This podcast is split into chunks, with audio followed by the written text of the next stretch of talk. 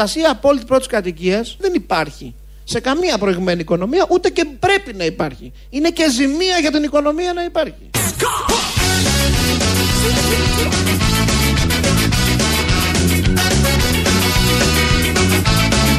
Είναι και ζημία για την οικονομία να υπάρχει.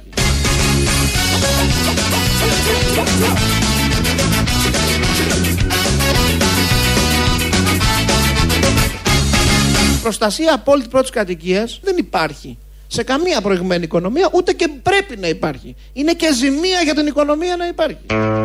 Ότι είμαστε εμείς προηγμένη οικονομία. Γιατί ο Άδωνης αναφέρεται στις προηγμένες καπιταλιστικές οικονομίες, οι οποίες δεν πρέπει να έχουν προστασία για την πρώτη κατοικία. Κατά τη γνώμη μας, το πιστεύει και ο Άδωνης, θα το πει είναι θέμα ημερών, δεν πρέπει να υπάρχει καμία προστασία σε κανέναν τίποτα. Και είναι ζημία όχι για τις τράπεζες τα δάνεια της πρώτης κατοικίας. Ζημία είναι ο άνθρωπος. Ο άνθρωπος κάνει τη ζημία. Και κρατάμε αυτή τη λέξη ζημία, γιατί το τόνισε και πολύ ωραία, δεν είπε ζημιά, που είναι έτσι πιο λαϊκό, πιο μπακάλικο. Είπε ζημία, γιατί είναι ένας αστός πολιτικός και ξέρει πώς να μιλήσει για την καταστροφή των άλλων. Την περιγράφει με πάρα πολύ ωραίο τρόπο, με λόγιο τρόπο, δεν θα πει τώρα εσείς θα καταστραφείτε. Είστε ζημία. Όλοι εσείς, εμείς, ανάλογα σε ποια κατηγορία μας βάζουν, γιατί όλοι αυτοί βάζουν σε κατηγορίες τους ανθρώπους και από εκεί και πέρα πορεύονται αναλόγως. Όλα αυτά λοιπόν συμβαίνουν στην καπιταλιστική οικονομία που πρέπει να το λέμε καθαρά, γιατί και ο ίδιος κόλωσε για να το πει, αλλά τελικά το είπε. Ναι, ήταν σωστός ο νόμος Κατσέλη, αγαπητέ Πρόεδρε, και σωστά ψηφίστηκε τότε που η Ελλάδα κατέρε. Όσο η Ελλάδα εξέρχεται της κρίση όμως, σε κάποιο σημείο της διαδρομής, μπορούμε να διαφωνούμε αν αυτό θα είναι 30 Απριλίου του 2020, αλλά σε κάποιο σημείο της διαδρομής θα πρέπει να ξέρουμε ότι η είσοδος στην κανονικότητα σημαίνει κανονική, να πάω άλλη μια απαγορευμένη λέξη για όλους εδώ τους περισσότερους, καπιταλιστική οικονομία. Που σημαίνει τράπεζες ισχυρές. con su bandera nacional. Medidas de seguridad, Policía Nacional. Καπιταλιστική οικονομία. Που σημαίνει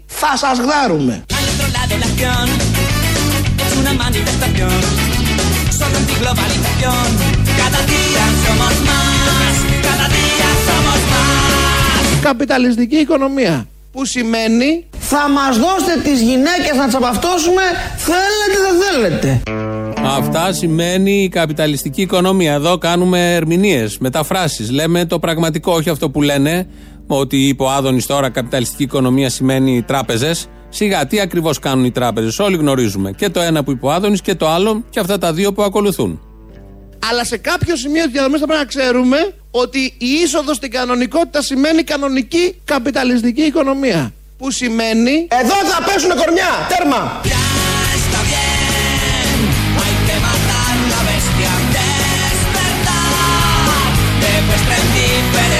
Καπιταλιστική οικονομία. Που σημαίνει ένα πραγματικό μπουρδέλο.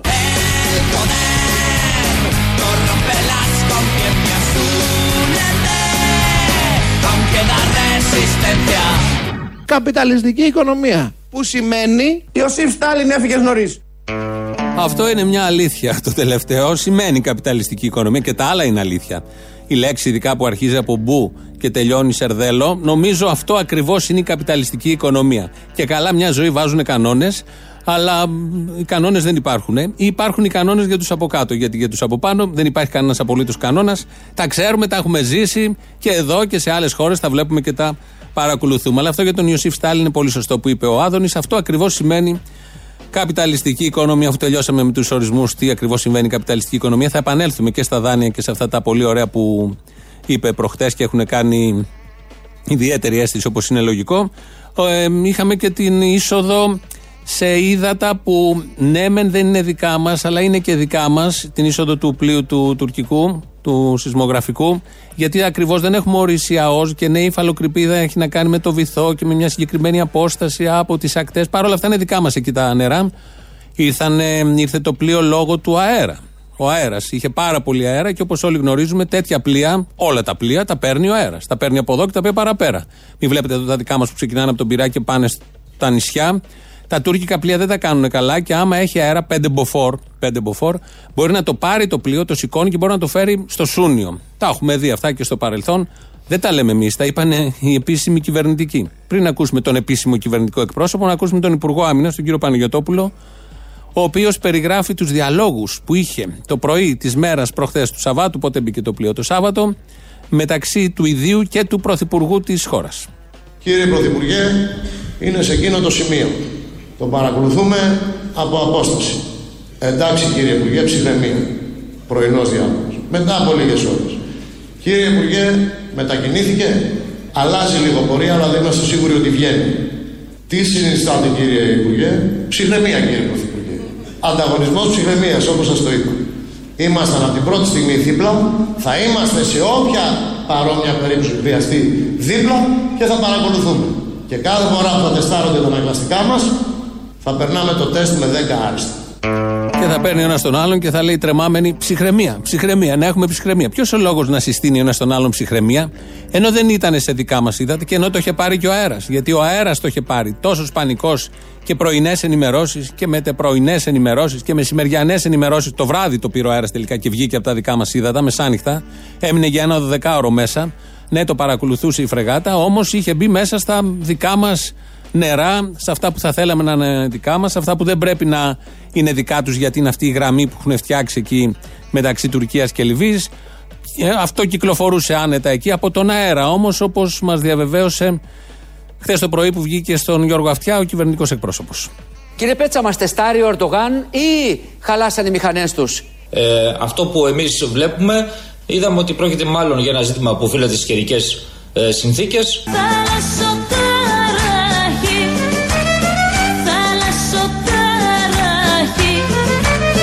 Είδαμε ότι πρόκειται μάλλον για ένα ζήτημα που οφείλεται στις καιρικές ε, συνθήκες.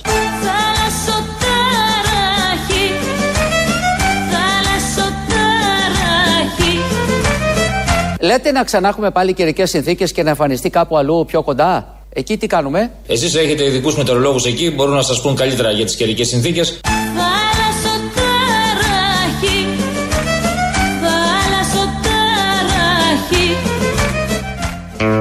Δηλαδή η εξωτερική πολιτική και η προστασία της χώρας εξαρτάται από τους μετεωρολόγους. Από ό,τι είπε και ο κυβερνητικός εκπρόσωπος. Όποτε έχουμε αέρα, πέντε μποφόρ, άνεμο, μπουρίνι, μελτέμι, διαλέγετε και παίρνετε, θα έχουμε και εθνικό θέμα. Όπως φαίνεται, βγήκαν και είπαν όλο αυτό. Το ονομασούν όλοι οι βουλευτές, ε, δημοσιογράφοι, λένε ότι το έφερε ο αέρας. Και δεν ντρέπονται και καθόλου που το λένε, γιατί ξέρουμε ότι ένα πλοίο δεν το παίρνει ο αέρας. Ακόμη και αυτά τα πλοία αλλά επειδή έχουμε ε, υπερήφανη εθνική πολιτική και θα κάναμε ό,τι χρειάζεται, όπως έλεγε ο Κυριάκος, για να μην χρειαστεί να κάνουμε εκείνο που θα χρειαζόταν, δεν είχαμε υπολογίσει τον αέρα. Τελικά από τον αέρα εξαρτώνται όλα. Πριν 24 χρόνια ο αέρας είχε πάρει τη σημαία. 31 Γενάρη τότε, το 96. Προχτές ο αέρας έφερε ένα πλοίο. Να δούμε την επόμενη φορά που θα έχει αέρα, τι ακριβώς θα μας φέρει και πού ακριβώς θα το τοποθετήσει αυτό που θα φέρει ο αέρας, επειδή κάνουμε ό,τι χρειάζεται για να μην χρειαστεί να κάνουμε ό,τι χρειάζεται, όπως έχει πει ο ποιητής μεγάλος Κυριάκος Μητσοτάκης. Αφού είχε πει αυτό με το χρειάζεται, προχτές που έκοβε την πίτα στη Νέα Δημοκρατία, ο ποιητής Κυριάκος Μητσοτάκης, των όλων, ο ποιητής είπε και ένα άλλο ποίημα.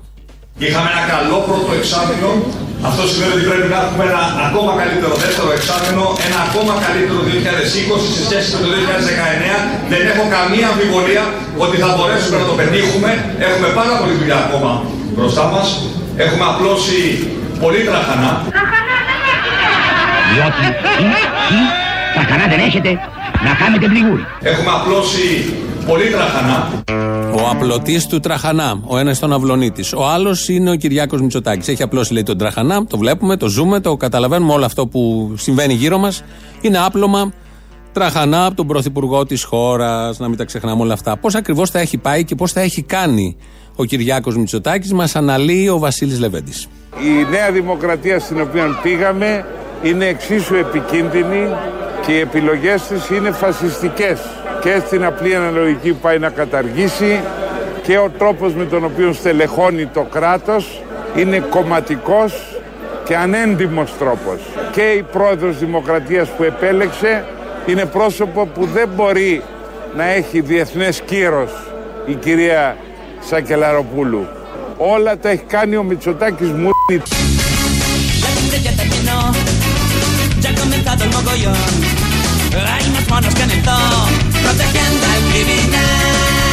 Όλα τα έχει κάνει ο Μητσοτάκης μου. Ευχαριστώ χρόνια πολλά. Α, Χρόνια πολλά. Αφού μας είπε ακριβώς πώς τα έχει κάνει ο Μητσοτάκης, εμείς διαφωνούμε. Είναι πολιτικός χαρακτηρισμός. Νομίζουμε δεν έχουν γίνει ακόμα έτσι, όπως ο πρόεδρος Βασίλης Λεβέντης αντιλαμβάνεται την πραγματικότητα. Όμως το καταγράφουμε, το αφήνουμε εδώ, που λένε και στα social media, για να πάμε παραπέρα, για να ακούσουμε πώς ακριβώς θα έχει κάνει η Νέα Δημοκρατία από τον Άδωνη Γεωργιάδη. Α αφήσουμε λίγο την κρίνια. Η Ελλάδα σήμερα πάει πολύ καλύτερα από ό,τι χθες. Σήμερα η Ελλάδα πάει πολύ καλύτερα. Άρα πάμε πολύ καλά.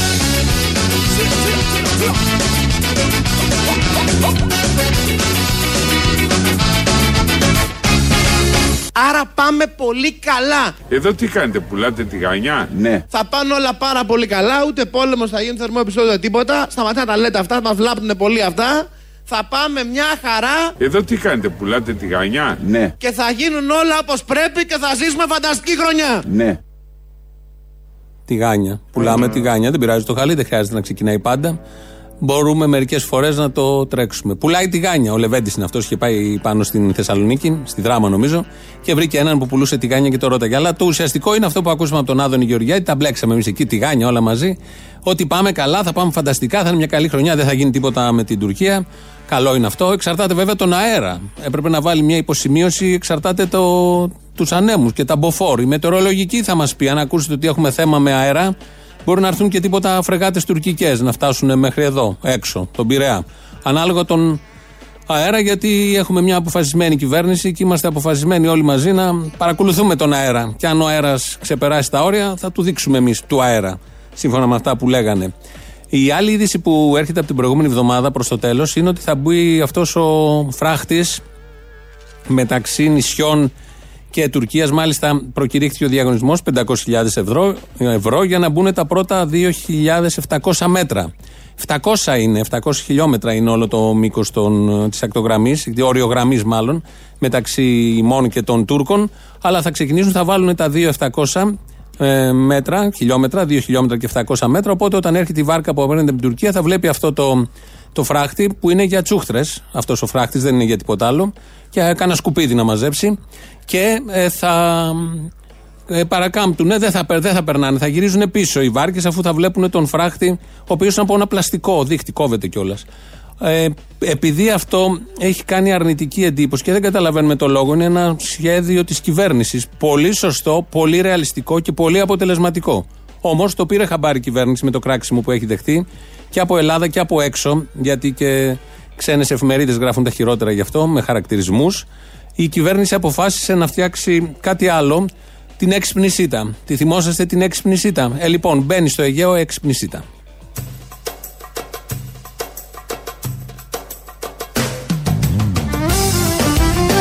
Έχει γεμίσει το νησί σας με πρόσφυγες; Βλέπετε παντού ασυνόδευτα ανήλικα. Σας ενοχλούν οι μετανάστες. Η έξυπνη σίτα ήρθε για να σας απαλλάξει από τους ενοχλητικούς κατατρεγμένους. Είχαμε γεμίσει λαθρομετανάστες. Κινδυνεύει η ζωή μας και η υγεία μας.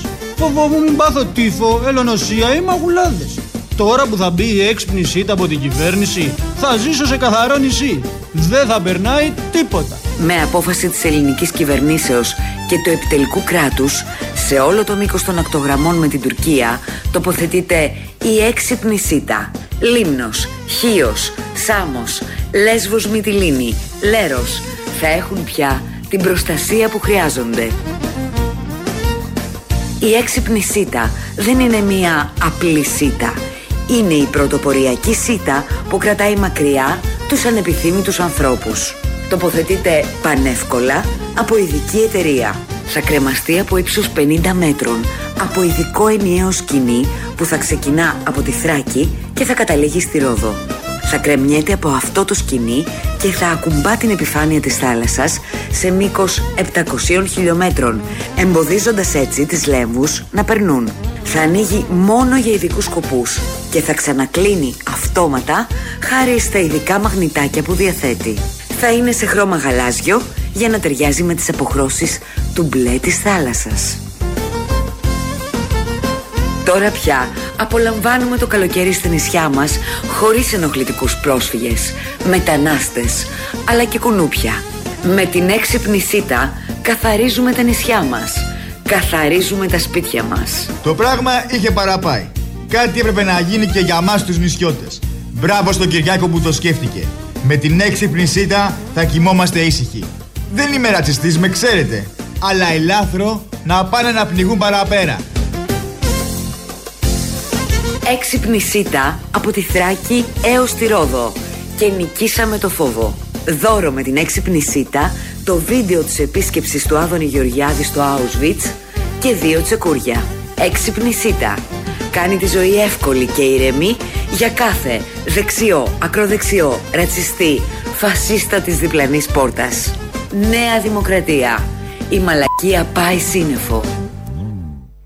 Είναι διαφήμιση της Νέας Δημοκρατίας και έπρεπε να την μεταδώσουμε. Είμαστε υποχρεωμένοι, καταλαβαίνετε, μέσα ενημέρωση. Στηρίζουμε όλη τη Νέα Δημοκρατία. Την κυβέρνησή μας είναι η κυβέρνηση. Οπότε έπρεπε να μεταδοθεί όλο αυτό το μήνυμα, δημιουργεί εικόνες και νομίζω θα είναι η λύση, η απάντηση σε όλο αυτό που συμβαίνει. 700 χιλιόμετρα σίτα, πλάτους 50, ύψους 50 μέτρων. Οπότε έχει λυθεί τελείως το πρόβλημα. Σκέφτονται, σκέφτονται στην κυβέρνηση ρεαλιστικά πράγματα, παίρνουν σωστές αποφάσεις και έχουν και τη θέληση να λύσουν τα θέματα χωρίς να δουλεύουν τον κόσμο και χωρίς να μειώνουν και να υποτιμούν την νοημοσύνη του κόσμου, με δεδομένο ότι αυτή μάλλον υπάρχει. Να γυρίσουμε στην πρώτη κατοικία και στα πάρα πολύ ωραία που ο αρμόδιος υπουργός προσπαθεί εδώ και καιρό να μας πει εν ώψη της Πρωτομαγιάς, οπότε και λίγη η προστασία της πρώτης κατοικίας. Προστασία απόλυτη πρώτης κατοικίας δεν υπάρχει σε καμία προηγμένη οικονομία, ούτε και πρέπει να υπάρχει. Είναι και ζημία για την οικονομία να υπάρχει.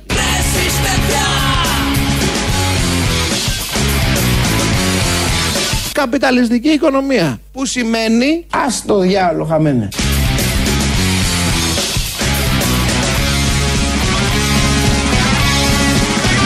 Προστασία απόλυτη πρώτης κατοικίας δεν υπάρχει σε καμία προηγμένη οικονομία, ούτε και πρέπει να υπάρχει. Είναι και ζημία για την οικονομία να υπάρχει.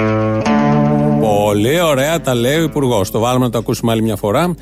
Τα λέει πάρα πολύ ωραία ο Υπουργός. Η πρώτη κατοικία είναι ζημία. Αλλά όχι μόνο αυτή. Θα πρέπει κάποια στιγμή να μιλήσουμε ποιος άλλος είναι ζημία σε αυτόν τον τόπο. Ο άνθρωπος είναι ζημία. Ο εργαζόμενος των 600 και 700 ευρώ είναι ζημία. Ζημιώνει τον εργοδότη που τον πληρώνει. Δεν είναι ζημία αυτό.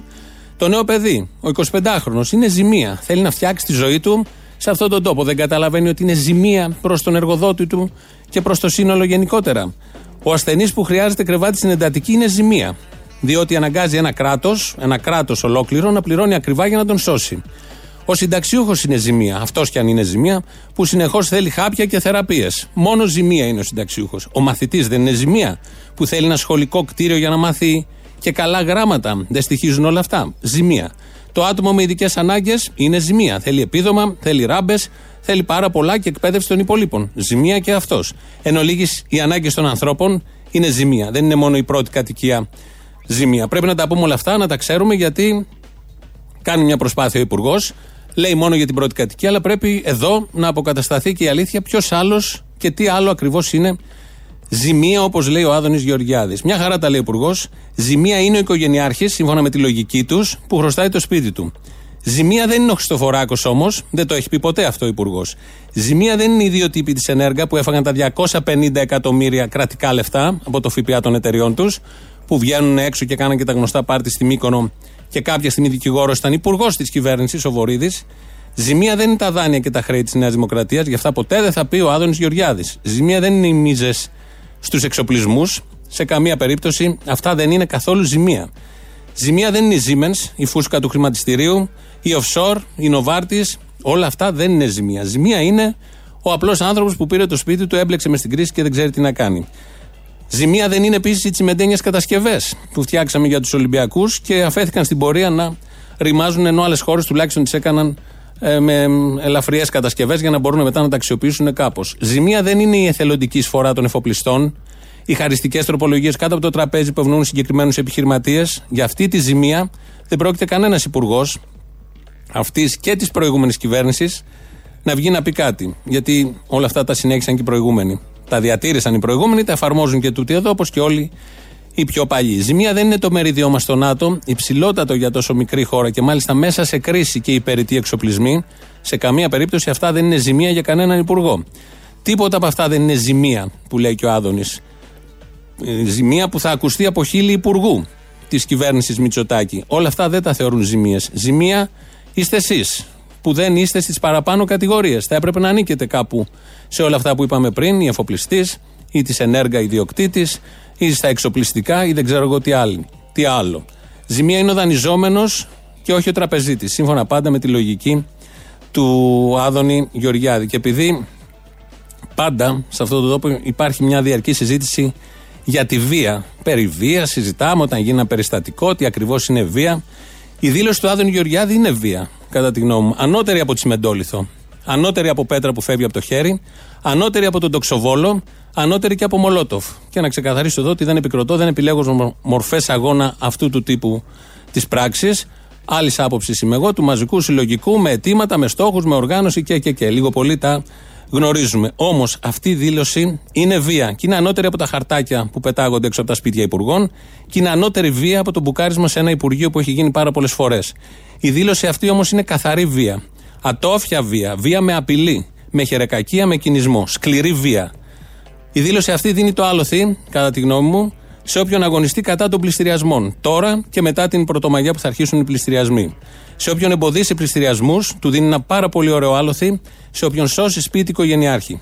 Κόμμα, φορέας, όποιος είναι αυτός, συνδικαλιστικό όργανο, ομάδα αγωνιζόμενων ανθρώπων αλληλέγγυων. Όλοι αυτοί έχουν το άλοθη να κάνουν όλα αυτά επειδή υπάρχει αυτή η δήλωση. Και αυτό που μπορούμε επίσης να κάνουμε είναι αυτό που λέει το τραγούδι στα μισοϊσπανικά.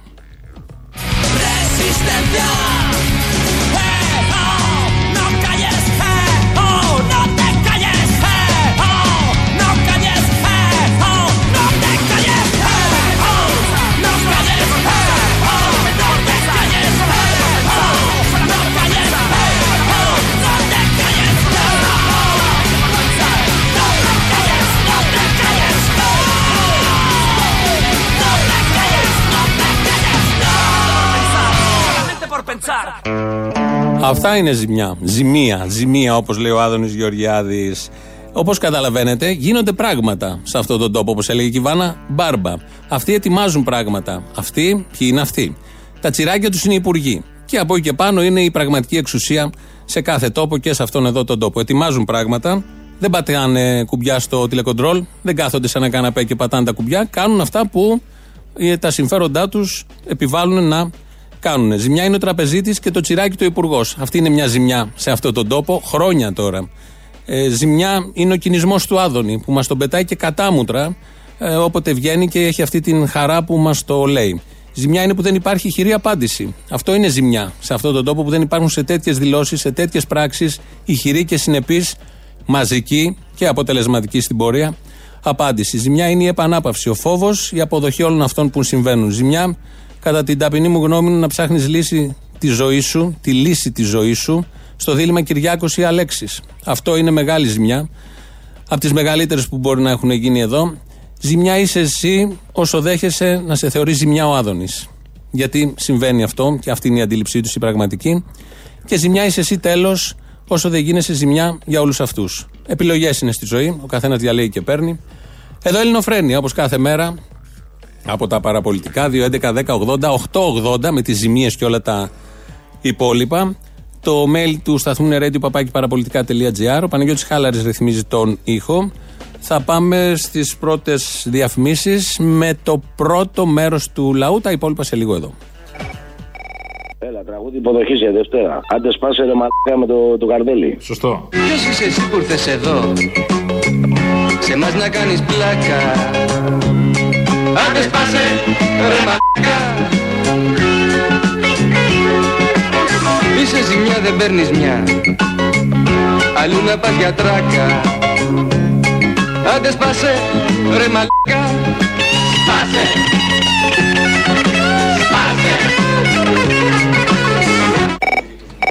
Τι χουνέρι σας έκανε ο Κουρτάκης, ρε. Σας έβαλε τον Μπογδάνο πριν από την εκπομπή τη δική σας, ρε. Γιατί στην πλάτη μα τον έβαλε; Α το βάλει που θέλει. Το χουνέρι που είναι ακριβώς; Ο Μπογδάνο που δεν είναι Ρουφιάνος θα λέει που δεν είναι Ρουφιάνος. Εσείς που είσαστε Ρουφιάνοι κραγμένοι, τι θα λέτε; Την είπες στη μαλακία σου, αλλά επειδή τη λες κάθε τόσο, θες να την οργανώσεις να τη λες λίγο καλύτερα. Θα σας φέρει και το ζουράρι τώρα. Μακάρι, ένας και ένας.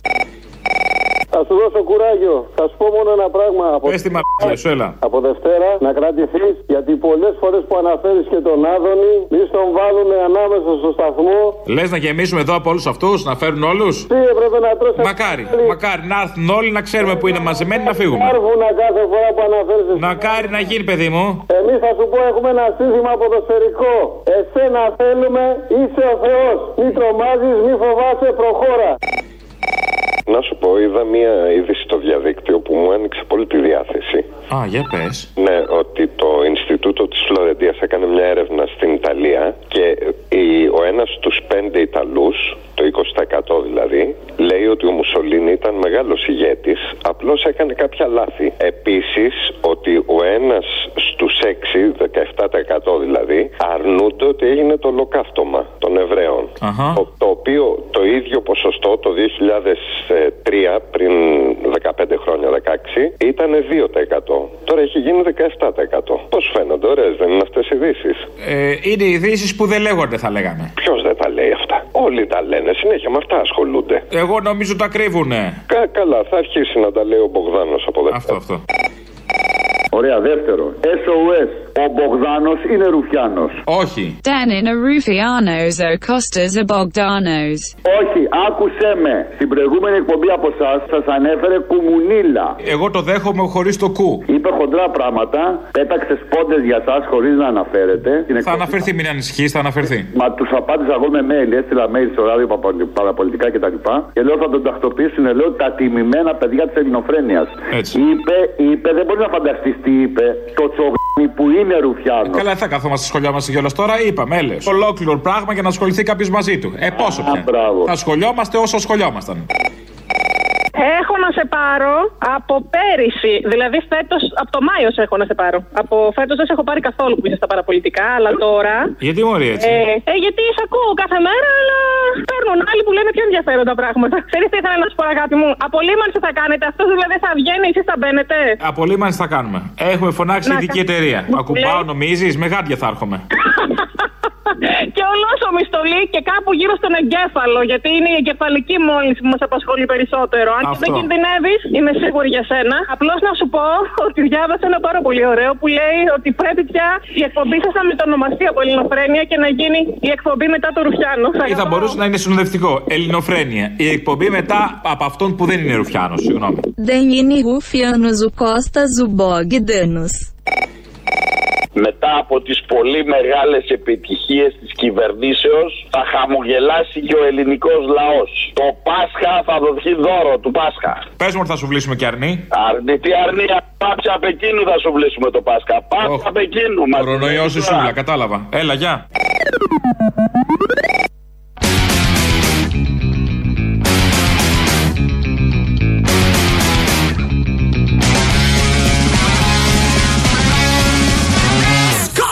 Αλλά σε κάποιο σημείο της διαδρομής θα πρέπει να ξέρουμε ότι η είσοδος στην κανονικότητα σημαίνει κανονική καπιταλιστική οικονομία. Που σημαίνει θα σας γδάρουμε.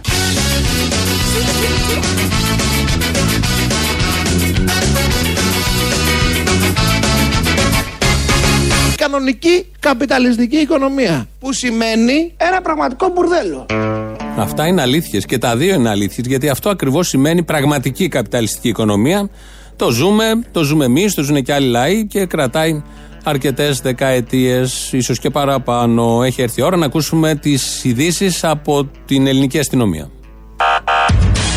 Είναι η αστυνομική τίτλη των ειδήσεων σε ένα λεπτό. Στο μικρόφωνο ο Μπαλούρδος, δημοσιογράφος Μάρκος.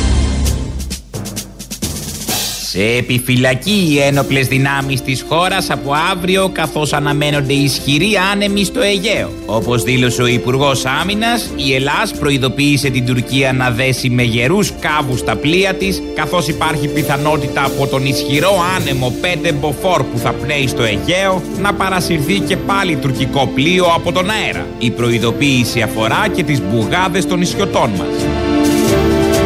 Αποδίδει καρπούς το πρώτο φράγμα που έχει τοποθετηθεί στο Αιγαίο Πέλαγος. Από τις πρώτες μέρες της τοποθέτησής του έχουν απαγορευτεί να εισέλθουν στη χώρα τρεις γαλότσες, 15 πλαστικά μπουκάλια, 25 χρησιμοποιημένα προφυλακτικά και 132 πλαστικές σακούλες. Όλα αυτά έπλεαν με απειλητικές διαθέσεις προς τις ακτές των νησιών μας, είπε ο κυβερνητικός εκπρόσωπος, ενώ αποκάλυψε ότι στο πλωτό φράγμα έχουν μαζευτεί και 125 κιλά κουτσομούρες οι οποίες θα διατεθούν στην αγορά. Συνεχίζονται οι προετοιμασίες του ελληνικού κράτους για την αντιμετώπιση του κορονοϊού. Σύμφωνα με ανακοίνωση του Υπουργού Υγείας Βασίλη Κικίλια, προκηρύχθηκε ο διαγωνισμός για την προμήθεια 2 εκατομμυρίων μασκών. Όπως είπε ο Υπουργός, επειδή η περίοδος της έξαρσης της ασθένειας συμπίπτει με το τριώδιο, αποφασίστηκε οι μάσκες να είναι αποκριάτικες. Ζωρό, κολομπίνες, ενώ 100.000 από αυτές θα είναι μουτσούνες πολιτικών. Θωρακίζουμε τη χώρα με τον καλύτερο δυνατό τρόπο, είπε ο κύριος Κικίλιας. Το πρώτο του βιβλίο παρουσίασε ο βουλευτής Κωνσταντίνος Μπογδάνος. Το βιβλίο έχει τίτλο Συνομιλώντας με ένα πατζάρι και περικλεί άγνωστες συνομιλίες του ιδίου με ένα πατζάρι που συνάντησε τυχαία ανοίγοντας την πόρτα του ψυγείου. Στην εκδήλωση παρευρέθηκε και ο Πρωθυπουργός Κυριάκος Μητσοτάκης, ο οποίος δήλωσε ότι το βιβλίο είναι μια κατάθεση ψυχής που μας ταξιδεύει στο επέκεινα της σκέψης. Επέκεινα. Ωραία λέξη. Καιρός. Η ζημία, η ζημίας, η ζημία, ο ζημία. Δεν γαμιόμαστε, λέω εγώ. Ήταν οι ειδήσεις από την ελληνική αστυνομία. Έτσι ακριβώς όπως τις μεταδίδουμε κάθε μέρα, Δευτέρα, Τρίτη, Τετάρτη. Πέμπτη δεν έχει, Παρασκευή κάνουμε αργία. Καταλαβαίνετε και να μαθαίνουμε πώς τα βλέπει και η ελληνική αστυνομία. Μόνο οι πρωινές εκπομπές που έχουν σταθερά έναν συνδικαλιστή αστυνομικό είτε παίζει θέμα αστυνομικό είτε δεν παίζει. Συζητάνε και τα εθνικά και τα ιατρικά και τον κορονοϊό. Έχουν άποψη για όλα. Έτσι λοιπόν εμείς το πήγαμε πιο πέρα από έναν ματατζή. Ακούμε τις ειδήσεις. Βασίλης Λεβέντης. Βασίλης Λεβέντης κάνει περιοδία πάνω στην δράμα και πέφτει σε ένα μαγαζί που πουλάει τηγάνια. Εδώ τι κάνετε, πουλάτε τηγανιά. Ναι. Να τηγανίσουμε το Μητσοτάκι. να το κάνουμε Να τους χωρέσουμε στο ταψί καλύτερα. Παϊδάκια. Εγώ σε έβλεπα στην τηλεόραση που τα έλεγες και χαιρόμουν. Γιατί τα έλεγες πολύ σωστά. Εδώ εγώ να οριστώ. Εσύ τι είσαι, τε, τι... Με δυο μπαστούνια είμαι. Πόσο του γιώτη ο πατέρας; Δεν έφταναν τρία, δεν είναι. Λοιπόν. Είναι ένας άνθρωπος με δύο μπαστούνια, μετά τα τηγάνια που θα τηγανίσουμε το Μητσοτάκι. Είναι ένας ηλικιωμένος με δύο μπαστούνια κάθεται εκεί και του λέει και το ρωτάει, του λέει ο Λεβέντης, γιατί δεν έχεις και τρίτο μπαστούνι. Τι καταλαβαίνει ο καθένας από αυτό είναι ένα άλλο θέμα. Είναι η επικοινωνία του ηγέτη με το λαό. Ο ηγέτης βρίσκει να πει κάτι στο λαό, να του μείνει του ανθρώπου αυτού. Θα πάει σπίτι μετά και θα λέει: Μου είπε γιατί δεν έχω και τρίτο μπαστούνι. Ρωτάτε εδώ για την εκπομπή του συναδέλφου Κωνσταντίνου Μπογδάνου που ήταν πριν και ξεκίνησε σήμερα. Ε, θα σας πω, ε, δεν θα αλλάξουμε κάτι εμείς σε αυτά που κάνουμε κάθε μέρα. Έχουμε πάρα πολύ υλικό, υπάρχουμε χρόνια και έχουμε ένα συγκεκριμένο στυλ και άποψη πώς κάνουμε αυτό που κάνουμε. Δεν θα αλλάξει κάτι. Ακριβώς με τον ίδιο τρόπο ε, που είχαμε στο στόχαστρο της ε, σάτυρας, της άποψής μας, της ιδεολογικής μας προσέγγισης, της ενασχόλησής μας στο παρελθόν τον ε, Μπογδάνο θα τον έχουμε και τώρα. Δεν ε, μας αλλάζει κάτι. Ούτε καλύτερη αντιμετώπιση θα έχει από εμά, ούτε χειρότερη. Είναι μέλος του Κοινοβουλίου, στηρίζει αυτή την κυβέρνηση. Αυτή η κυβέρνηση, όπως και πολλές άλλες κυβερνήσεις, περισσότερο κακό κατά τη δική μας γνώμη κάνουν στον τόπο, παρακαλώ. Οπότε τον θεωρούμε το ίδιο συνένοχο και συνυπεύθυνο και θα την χάνει της ίδιας αντιμετώπισης. Δεν παίρνουμε πίσω και τίποτα από αυτά που έχουμε πει για τον Κωνσταντίνο Μπογδάνο. Το έχουμε πει και όταν ήρθε το εξώδικο, δεν ξέρω αν θα συνεχίσει δικαστικά. Το έχουμε πει όταν ήρθε το εξώδικο, δεν αλλάζουμε απολύτως τίποτα, ούτε μία τελεία. Τα πιστεύαμε, τα πιστεύουμε και θα τα πιστεύουμε ό,τι και αν σημαίνει αυτό. Δεν πρόκειται να αλλάξουμε. 20 χρόνια υπάρχει Ελληνοφρένια, 21 φέτος και δεν έχει κανείς στείλει εξώδικο, πρώτον. Έχουμε περάσει και από δύο-τρία πολύ βαρβάτα αφεντικά, το καταλαβαίνει ο καθένας, γιατί αυτοί έχουν τα μέσα ενημέρωσης και τα ραδιόφωνα. Δεν έχει χρειαστεί να αλλάξουμε τίποτα. Τα λέγαμε και θα τα λέμε. Και όχι με υπονοούμενα. Ποτέ με υπονοούμενα. Με πολύ ευθύ, direct τρόπο. Ό,τι ήταν να πούμε το είπαμε. Ρουφιάνο τον είπαμε γιατί αυτό πιστεύαμε. Δεν το πήραμε πίσω. Κάνουμε και το παιχνίδι από εκεί και πέρα όταν ήρθε το εξώδικο. Θα συνεχίσουμε να λέμε το οτιδήποτε μας κάνει αίσθηση και νομίζουμε ότι πρέπει να σχολιαστεί από αυτή την εκπομπή. Είναι πολύ αργά και είμαστε πολύ μεγάλοι, αν και μικροί, να αλλάξουμε ε, το στυλ μας και την όποια αντιμετώπιση στα πράγματα. Δεν υπάρχει περίπτωση να συμβεί όλο αυτό. Και θα απαντήσουμε όταν κρίνουμε ότι πρέπει να απαντήσουμε. Σε πρώτη φάση, ήταν η πρώτη εκπομπή, δεν την ακούσαμε κιόλας γιατί εμείς δεν ακούμε τέτοιες ώρες. Πριν από την εκπομπή, φοράμε κάτι ακουστικά και ακούμε όλα αυτά τα πολύ ωραία ηχητικά που σας βάζουμε εδώ, τα μοντάζια και όλα τα υπόλοιπα. Όταν χρειαστεί, αν χρειαστεί να απαντήσουμε, θα απαντήσουμε. Όταν χρειαστεί να έχουμε ηχητικό με τον Μπογδάνο, θα το έχουμε όπως έχουμε με τον Άδωνη, όπως έχουμε με τον κάθε υπουργό, υπουργό, βουλευτή, βουλευτήσκο, υπουργίσκο και μαζί με τις ατάκες τους αναλύουμε και τα προσωπικά τους θέματα, αυτά που τους μαστιγώνουν, τα υπαρξιακά τους, τα οποία τα ξερνάνε πάνω μας. Δεν πρόκειται να αλλάξει τίποτα λοιπόν. Μετά από όλα αυτά, γιατί βλέπω ότι ρωτάτε, γι' αυτό είπαμε αυτό το μίνι διαγγελματάκι, ακολουθεί το δεύτερο μέρος του λαού. Έλα, Μωρή Λουλού, δεν είναι φάρσα, είναι αλήθεια, έτσι. Αυτό που άκουσα είναι αλήθεια. Πιο πολλά. Εντάξει, πριν από σένα στα έντο Μπογδάντο. Ναι. Τώρα ή η κόλπο είναι του σταθμού θα εκτοξευτεί ακροαματικότητα στο φουλ ή κάποιος σας κάνει φάρσα, φίλε. Δεν, δεν παίζει αλλιώς. Δεν υπάρχει. Δεν μπορώ να το φανταστώ. Τέλος πάντων, με αφορμή αυτό, θέλω να δηλώσει ο Φθαρσό ότι ο Κώστας ο Ρουφιάνος δεν είναι Μπογδα... Ο Κώστας ο Μπογδάνος δεν είναι Ρουφιάνος, αλλά είναι δοσύλλογο καρφής πιούνος και κοντρυπίδα. Φιλιά στα κολομπέρια. Δεν είναι Ρουιένο ο Κώστας ο Μπογδάνος. planos Σου έχουν κολλήσει στη μαπαγκάνη. Να σου πω, να σου πω, δεν λέτε όλη την αλήθεια. Σιγά μου πούμε όλη την αλήθεια. Σε μέσο ενημέρωση δουλεύουμε, παιδί μου. Πας καθόλου καλά. Ναι, καλά, σωστό και αυτό. Να σου πω κάτι, τίποτα για να πετρείτε για την άνοδο του Χίτλερ ότι έφταιγε ποιο η απλή αναλογική. Η απλή αναλογική, βεβαίως. Ναι, αλλά ποιος φταίει στην ουσία; Ποιος φταίει στην ουσία; Το κουκουέ δεν φταίει. Α, ναι, που δεν συνεργάστηκε με το ΣΥΡΙΖΑ. Α, όχι. Με τι; Ούτε καν ο κομμουνισμός, το κουκουέ. Για πάτε τώρα, ποιος φταίει για τη διάλυση της Ιουγκοσλαβίας; Μάτα, όλα κουμπώνουν σιγά σιγά. Είδες, ποιος φταίει, το κουκουέ πάλι δεν φταίει. Αυτός θα σου 'λεγα ένα μηδέν, αλλά οκ. Έτσι είναι. Να σου πω κάτι άλλο. Ε, μετά από τόσο καιρό αριθμό λογαριασμού δεν έχετε δώσει ακόμα. Γιατί πάμε; Για το βορίδι. Για την πίτα. Αφού, αφού είπε δεν είναι πλούσιος. Έμαθα ότι δεν δουλεύει δόντι στην πίτα. Και άμα δεν βάζει δόντι στην πίτα δεν έχει νόημα. Έλα, κουκλέ. Τίποτα. Βλέπω εδώ πέρα να πούμε, χθες υπήρχε ένα γεγονός στο Ευρωκοινοβούλιο. Δεν ξέρω αν το είδες. Με το λαγό. Ναι, ρε φίλε, δηλαδή. Μα αν είναι δυνατόν. Ακούω πρώτα ότι λέει ο κόσμος ότι το brain drain, το brain drain. Εγώ πιστεύω ότι άμα είναι τέτοιο brain να φεύγει από την Ελλάδα, ας φεύγει, ρε φίλε, ας τους διώξουμε, δεν πειράζει. Ας πάνε όπου να είναι. Α, δηλαδή αυτό τον έβαλε στην κατηγορία brain αρχικά και drain μετά, μάλιστα. Ε, ε καλά, εντάξει, δεν εννοείται πως δεν είναι. Πολύ λογικό. είναι τελείως άστα να πάνε το παλικάρι. Αλλά πάντως αυτό οι προκλήσεις δεν έρχονται μόνο από τους Τούρκους. Δηλαδή και οποιοδήποτε δικοί μας εδώ πέρα κάνουν διάφορες μαλακίες ενίοτε, ξέρω εγώ. Δηλαδή δεν είναι μόνο οι Τούρκοι. Καλά, είναι αυτό η ίδια πρόκληση τώρα με το αεροσκάφος και σε ήρεμα. Αυτό είναι ένα ηλίθιος απλά. Καμικάζι μαλακία. Ούτε καν αυτοκτονίας. Είμαι ο Μπαρμπακώστα από την Πάτρα. Που τώρα που είναι ο Μητσοτάκης στην κυβέρνηση και θα αλλάξουν τις ταυτότητες, είναι ευκαιρία να μας βάλει πάνω και το δίσκευα που κομμόσατε οι δεξιοί κάποτε. Βεβαίως, τι έτσι αδιάβαστα θα πάμε. Αυτό λέω. Κάτι συμβαίνει, ένα τροχαίο, κάτι σε σκοτώνται, πέφτεις από ένα ελικόπτερο που πας κάπου. Ε, να μην ξέρουν τι δίσκευμα έχεις, να μην ξέρουν πώς θα σε διαβάσουν. Και ξέρεις τι θα πρότεινα. Ο καθένας αφού λέει που θέλει, που όσα και εμένα που είμαστε χριστιανοί, να το έχουμε στο κούτελο να γράφουμε. Εγώ είμαι χριστιανός. Το γράφουμε πάνω. Εγώ συμφωνώ να το έχετε στο κούτελο. Στο κούτελο. Χαραγμένο. Ή με τατουάζ ή με μαχαίρι.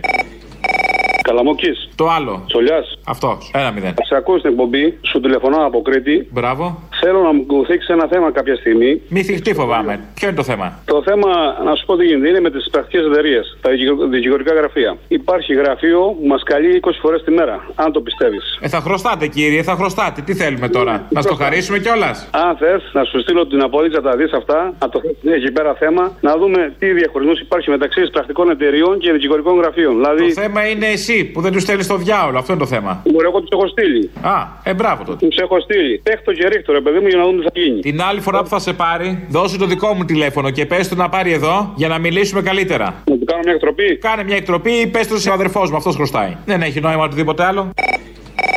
Έλα, κομμουνιστέ της καρδιά μου. Λοιπόν, αρχικά έχω ένα παράπονο και μετά θα πάμε στα υπόλοιπα. Πάμε στο παράπονο πρώτα, ναι. Δύο φορές τρε που πήρα τηλέφωνο και δεν με έβγαλε σε μία. Δεν τρέπεστε. Τέτοια είπαμε. Εγώ σε αγαπάω και εσύ με κάνεις έτσι. Ε, μωρέ, μήπως είσαι λίγο μαλάκας, μήπως λες μαλακίες, εκεί την πάτησες. Αυτό εννοείται, αλλά τέλος πάντων πάμε στα υπόλοιπα. Θέλω να πω συγχαρητήρια στην πατρίδα μου τη Θεσσαλονίκη. Πάντα μας κάνει τα καλύτερα. Τι ήταν αυτό, θε. Τι ήταν αυτό, τι υπέροχο ήταν. Το συλλαλητήριο; Ναι, οι παοξίδε ζητάνε απόσχηση. Τι, τι, τι.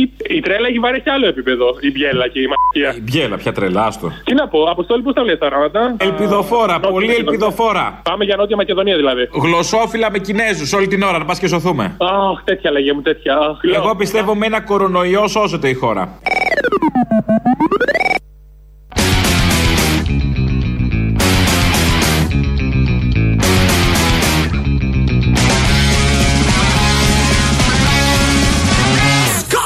Αλλά σε κάποιο σημείο της διαδρομής θα πρέπει να ξέρουμε ότι η είσοδος στην κανονικότητα σημαίνει κανονική καπιταλιστική οικονομία. Που σημαίνει θα σας γδάρουμε.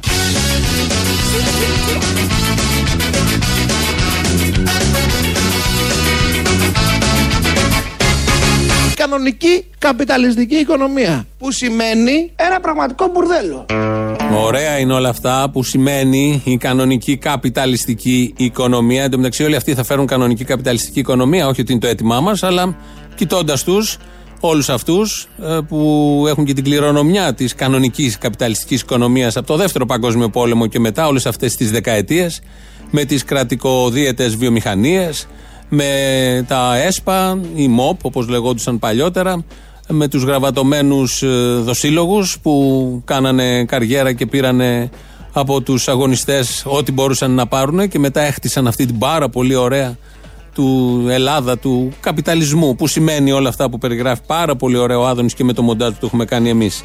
Όλοι αυτοί λοιπόν θα φέρουν κάτι κανονικό και καπιταλιστική οικονομία. Λες και η καπιταλιστική οικονομία είναι κανονική έτσι κι αλλιώς. Αλλά αυτά είναι μεγάλα θέματα, δεν χωράνε εδώ γιατί πάμε σε έναν αριστερό, ο οποίος είναι και λίγο ανάποδος αριστερός όπως θα καταλάβετε τώρα. Να αρχίσω με μια προσωπική μου εμπειρία. Ε, εγώ όπως ξέρετε μεγάλωσα στο, ε, στο εξωτερικό και τα πρώτα μου άρθρα στην ελληνική πολιτική σκηνή ήταν μέσα από το, την εποχή και αυτό που προηγήθηκε την εποχή ε, το ΚΑΠΑ. Εγώ ήμουν μέρος του κουκουέ εσωτερικού στο εξωτερικό, πάντα ανάποδος άνθρωπος. Ε, ε, είναι ανάποδος γιατί ενώ ήταν στο εξωτερικό, αυτό είναι το χιούμορ, ενώ ήταν στο εξωτερικό ήταν μέλος του κουκουέ εσωτερικού.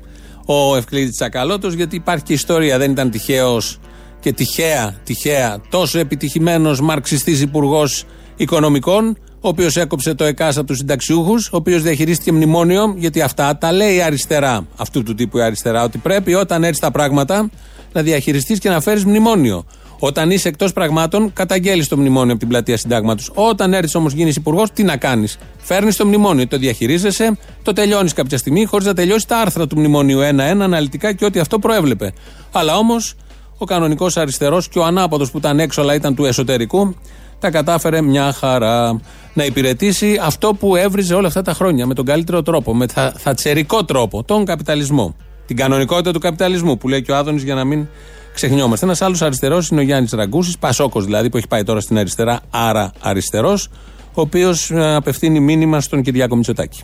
Σε κάθε περίπτωση θέλω να σας πω ότι αν αποφασίσει ο κ. Μητσοτάκης να κάνει εκλογές, θα τρέβει τα μάτια του πολύ πιο, με πολύ πιο μεγάλη ένταση από την ένταση με, με την οποία τα έτρεβε με το αποτέλεσμα των εθνικών εκλογών που ποτέ δεν περίμενε ούτε εκείνος ούτε γενικότερα ε, οι αντίπαλοι μας ότι εμείς θα καταφέρναμε το 24% των ευρωεκλογών σε 20 μέρες να το κάνουμε 32%. 8% ανεβήκαμε μέσα σε 20 μέρες. Και τρίβαν όλοι τα μάτια τους. Εδώ ο Γιάννης Ραγκούσης λέει όντως ότι τρίβαν οι άλλοι τα μάτια τους που ανέβηκε ο ΣΥΡΙΖΑ στο 32% ενώ δεν το περίμεναν και και και. Όμως τρίβανε και τα μάτια τους, κυρίως οι ΣΥΡΙΖΑΙ, που ο Κυριάκος πήρε το 40%. Γι' αυτό το τρίψιμο των ματιών δεν λέει κάτι, λέει για το άλλο τρίψιμο. Ματιών επιλογές βέβαια, ποια μάτια θα διαλέξεις και ποιο τρίψιμο. Βλέπω ένα μήνυμα εδώ στο site που στέλνει ένας ακροατής Δημήτρης, λέει: Πείτε του Μπίπ, εννοεί τον Άδωνη, ότι ανακεφαλαιοποίηση των τραπεζών δεν σημαίνει καπιταλισμός, αλλά κομμουνισμός. Το λέει κατεφημισμόν, καταλαβαίνετε γιατί. Γιατί υποτίθεται ελεύθερη αγορά, παίρνεις τα ρίσκα σου, κάνεις αυτά που είναι να κάνεις. Αν δεν σου πάει καλά, bad luck, το κλείνεις, πληρώνεις τις συνέπειες. Αυτό είναι η κανονικότητα του καπιταλισμού. Εδώ όμως, οι τράπεζες που ήταν ιδιωτικές και δεν πήγαν καλά, δεν κλείσανε, δεν είχαν καμία επίπτωση οι ιδιοκτήτες. Αλλά πήραμε εμείς ένα δάνειο όλος ο λαός, 50 δις, ξεχρεώσαμε κάπως, ανακεφαλαιοποιήσαμε με κάποιο τρόπο. Αυτό δεν περιλαμβάνεται στο manual του καπιταλισμού, έτσι όπως ε, το επικαλούνται ως θεωρία. Και όχι μόνο αυτό, ενώ είμαστε όλοι και καλά σε εισαγωγικά μέτοχοι των τραπεζών, έρχονται τώρα οι τράπεζες από την Πρωτομαγιά να πάρουν τα σπίτια αυτών που πρέπει να τα πάρουν ή με, τους, ε, με τα ψηλά γράμματα ή με τα τηλεφωνήματα ή με τους πολύ αυστηρούς όρους. Είναι πάνω στα κεφάλια όλων. Ομοίω λέει, συνεχίζει ο Κροατή, γιατί μέχρι τώρα έλεγα εγώ τα δικά μου, ομοίω το χάρισμα 18 δισεκατομμυρίων λόγω αναβαλώμενου φόρου δεν είναι κανονικό της. Είναι παντελώς μπιπ ο Φουκαράς. Αυτά για τον Υπουργό, για τον Υπουργό που λέει αυτά που ακούμε συνέχεια. Ο Υπουργός λοιπόν αυτός βγήκε σε εκπομπή σήμερα το πρωί να πει εκεί να δικαιολογήσει αυτό για, το, για την πρώτη κατοικία και τον ρώτησε ο δημοσιογράφος. Θα σας ρωτήσω κάτι. Δηλαδή, η τραπεζική πίστη για τα δάνεια των κομμάτων δεν υπάρχουν που εσείς λέγατε ότι πρέπει να κουρευτούν γιατί δεν πρέπει να πληρωθούν; Βεβαίως και υπάρχουν. Εκεί δεν ισχύει η τραπεζική πίστη. Μόνο για τον απλό πολίτη και το σπίτι του ισχύει η τραπεζική πίστη. Παρόλο που... Σας αφήνω, βεβαίως. Παρόλο που το παράδειγμα είναι άσχετο, αλλά θα τα απαντήσω γιατί μου το πήγε στη Νέα Δημοκρατία. Για την πίστη μιλάτε. Νέα... Για την τραπεζική πίστη. Η Νέα Δημοκρατία λοιπόν για να ξέρετε, επειδή εγώ τα ξέρω πια τα νούμερα και δεν πέφτω κορόιδο εύκολα, δανείστηκε 100 εκατομμύρια ευρώ από τις τράπεζες έχει πληρώσει 170 εκατομμύρια και χρωστάει 230. Ξέρετε γιατί; Γιατί έχει πέσει θύμα όπως και πολλοί συμπολίτες μας αυτού που λέγεται πανωτόκια. Ε, να κάνουμε και εδώ ένα ραδιομαραθώνιο να κόψει μισθούς. Όχι ραδιομαραθώνιο, στοιχίζει και είναι και μπελάς. Θέλει διαφημίσεις, θέλει οργάνωση και, και, και. Να κοπούν μισθοί. Για να πληρωθούν τα πανωτόκια της Νέας Δημοκρατίας. Πήρε 100, έχει πληρώσει 170. Μπράβο, κυμπάριδες, πάρα πολύ καλοί ε, άρχοντες, τα δίνουν, δεν έχουν θέμα, αλλά ξαφνικά έχει γίνει 230 και δεν μπορούν τώρα να το αντιμετωπίσουν γιατί φταίνε τα πανωτόκια. Έχει πέσει θύμα και η Νέα Δημοκρατία. Όπως και όλος ο λαός με τα πανωτόκια. Εσείς θα χάσετε το σπίτι σας, αυτοί θα χάσουν το κόμμα. Δεν γίνεται αλλιώς, πρέπει να υπάρξει και εκεί κανονικό της. Κάποια στιγμή στην ίδια εκπομπή είναι η τηλεφωνική συνέντευξη ο Άδων Γεωργιάδης. Το ρωτάνε για τον ρωτάει Παπαδάκης για τα δάνεια για την πρώτη κατοικία, αυτό το θέμα που μας απασχολεί και κάνει τους εξής δύο πολύ ωραίους συλλογισμούς. Μέχρι τις 30 Απριλίου, κύριε Παπαδάκη, όποιος αισθάνεται ότι μπορεί να κινδυνεύσει το σπίτι του, πρέπει να πάει να κάνει αίτηση στην ηλεκτρονική πλατφόρμα. Έχουμε βγάλει όλα τα χαρτιά, το έχουμε κάνει εύκολο, έχουμε υποχρεώσει το ξέρω, κύριε να τον δικηγόρο και να μπουν να κάνουν αίτηση στην πλατφόρμα. Όποιος θα μου πει ότι η πλατφόρμα είναι για λίγους, θα υπενθυμίσω ότι τα κριτήρια δεν τα έφτιαξε ο κακός Γεωργιάδης. Δεν έχει σημασία. Μάλιστα.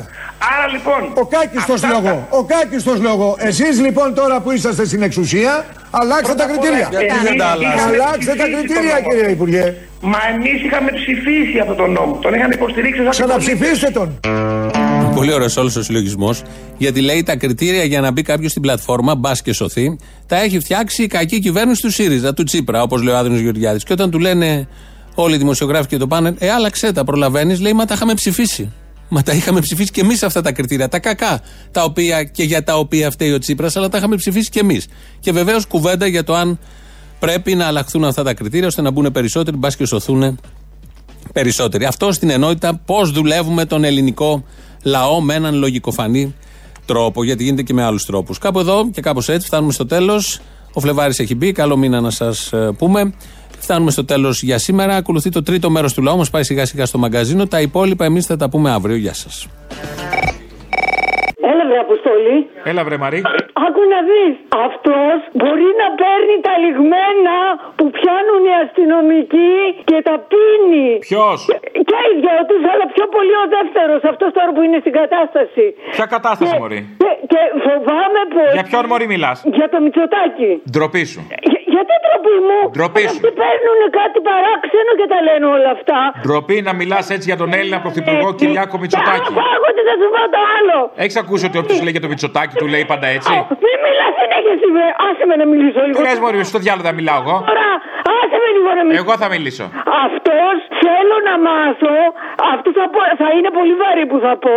Μήπως επικοινωνεί με τους εξωγήνου και οι εξωγήνοι το βγάλανε πρώτος στις εκλογές; Έκανε νοθεία με τις με τις κάλπες; Πολύ βαρύ αυτό που Πιστεύω είπες. οι Αυτό που είπες πολύ βαρύ. Εδώ μωροί έχουν ψηφίσει τα δέντρα, δεν θα ψηφίσουν οι εξωγήινοι με την ίδια παράταξη. Άμε στο διάλο. Είναι στις κάλπες. Βράει παράτα μας. Συνονοήθηκαν μαζί τους. Και εγώ πιστεύω το βρώμικο το μυαλό τους τους κυβερνάει κάποιος άλλος. Αλλά αυτός ο άλλος δεν μάθαμε ακόμα ποιος είναι. Αυτό ότι έχεις δεδομένο ότι η εκεί μέσα επειδή είναι κάτι βρώμικο έχει και μυαλό. Άσε μας, κυρά μου. Μπράει παράτα μας. Άγριο, περίμενε να πω. Δεν περιμένω, τέλειωνε. Εγώ το πιο άγριο. Αναρωτιέμαι αν τον έσπηρε πριν φάει ο μπαμπάς του τις φασουλάδες τι τρεις ή μετά. Χοντρό αυτό, δεν ξέρω πώς θα το ξεπεράσουμε. Σε παίρνω Τρίτη να σε ενημερώσω για αργία που είναι την Πέμπτη. Δεν το βγάζεις Τετάρτη. Δεν το βγάζεις ούτε καν Πέμπτη. Το βγάζεις Παρασκευή. Τι πίνεις; Τα πίνω Ε, τώρα βόλεψε. Τι βόλεψε, πέρασε. Εντάξει, τι να κάνω τώρα. εντάξει, εντάξει, εντάξει, απλά λέω. λέω. Μερικά πράγματα είναι θέμα timing. Και στο σεξ καμιά φορά δεν τα καταφέρει να τελειώσεις μαζί. Τι είπα να πει ότι δεν θες, πάει να πει ότι δεν έτυχε, δεν έκανε το timing. Ναι, ρε παιδάκι μου, τι θα κάνουμε με το timing. δηλαδή. Θα δούμε. Και να πω και κάτι άλλο. Ε, αυτό, το, αυτό με το κοτετσόσερμα είναι μαλακία μωρέ τώρα, είναι μέτρα. Γιατί δεν βάζουν εκεί πέρα ε, δύο-τρεις καρχαρίες; Να δεις, περνάει τίποτα. Καρχαρίες όταν λέμε μεγαλοκαρχαρίες, αυτούς που τους δίνει τις απευθείας αναθέσεις και που έχουν τις ομάδες ή κάποιους άλλους; Όχι, ρε, τους καρχαρίε τους κανονικούς. Α, τους κανονικούς. Γιατί, γιατί Ναι. δεν κόνουνε; Γεια σου, ανεπανάληπτε, ο Γιάννης είμαι. Ανεπανάληπτος. Ανεπανάληπτος, ανεπανάληπτος θα είμαι εγώ για σένα. Κλειστή μύτη. Ανεπανάληπτο θα είσαι εσύ μαζί μου. Πώς τα πιάνεις τα μηνύματα των καιρών; Ε, τα πιάνω από τα κάκαλα, τα πιάνω. Το έλεγε για το Σαμαρά. Εγώ θέλω να σου κάνω μια επισήμανση. Για το αεροπλανάκι δεν είπες τίποτα. Το αεροπλανάκι; Που ξεσήκωσε όλες τις ομάδες. Αυτό το. Α το να μην το χαρακτηρίσω. Μην το χαρακτηρίσεις έτσι, όσο δεν καταλάβαμε. Αλλά ναι. Τώρα έτσι δεν το λένε, αυνανάκι. Πώς το λένε; Αυνανάκι. Α, αυγενάκι, όχι αυνανάκι. Και τώρα βάζουν να πούμε, ε, βάζουν φράγμα στο Αιγαίο για να μην περνάνε οι πρόσφυγες. Βρε μαλακίες καταρχήν, η λύση είναι μία. Σταματήστε τον πόλεμο, σταματήστε να πουλάτε όπλα, που είναι η μεγαλύτερη παραγωγή τα όπλα σε όλο τον πλανήτη. Εν τω μεταξύ είναι και τόσο καραγκιόζιδη που θες να βάλεις φράγμα, θες να είσαι φασισταριό του κερατάρα ρατσιστάρας. Κάτω καλά, τι διάολο, τι διάολο μου βάζεις δύο χιλιόμετρα εκεί πέρα. Τραμπ από τα φθινιάρικα γερμανικά σούπερ μάρκετ καταντήσανε. Θες ο άλλος πώς το κάνει στο Μεξικό; Ναι, Στο Μεξικό τι, τείχος. Ναι, αλλά στη θάλασσα δεν παίρνουν τείχη, δεν υπάρχουν σύνορα. Να μπουν τύχη, δεν υπάρχουν σύνορα. Τι, τι Σιριζέικα είναι αυτά, στο διάλογο υπάρχουνε. Δεν υπάρχουν, πώ θα το φτιάξουμε, τι τύχη να φτιάξουμε, ρε Αποστολή, δεν βλέπει τι γίνεται. Θα βρούνε τρόπο, μη σε νοιάζει. Θα πετάξουν τίποτα μπετά εκεί πέρα, τίποτα τούβλα. Έχει στο κόμμα, πέτα κυρανάκιδε, πέτα μπογδάνου, πέτα πέτα βορύδιδε, πέτα αδόνιδε, πέτα ε, μηταράκιδε, που είναι και υπουργό τώρα. Από τούβλα και του βάρια, άλλο τίποτα εκεί μέσα. Πέτα τα εκεί πέρα, να δει πώ γίνονται σύνορα.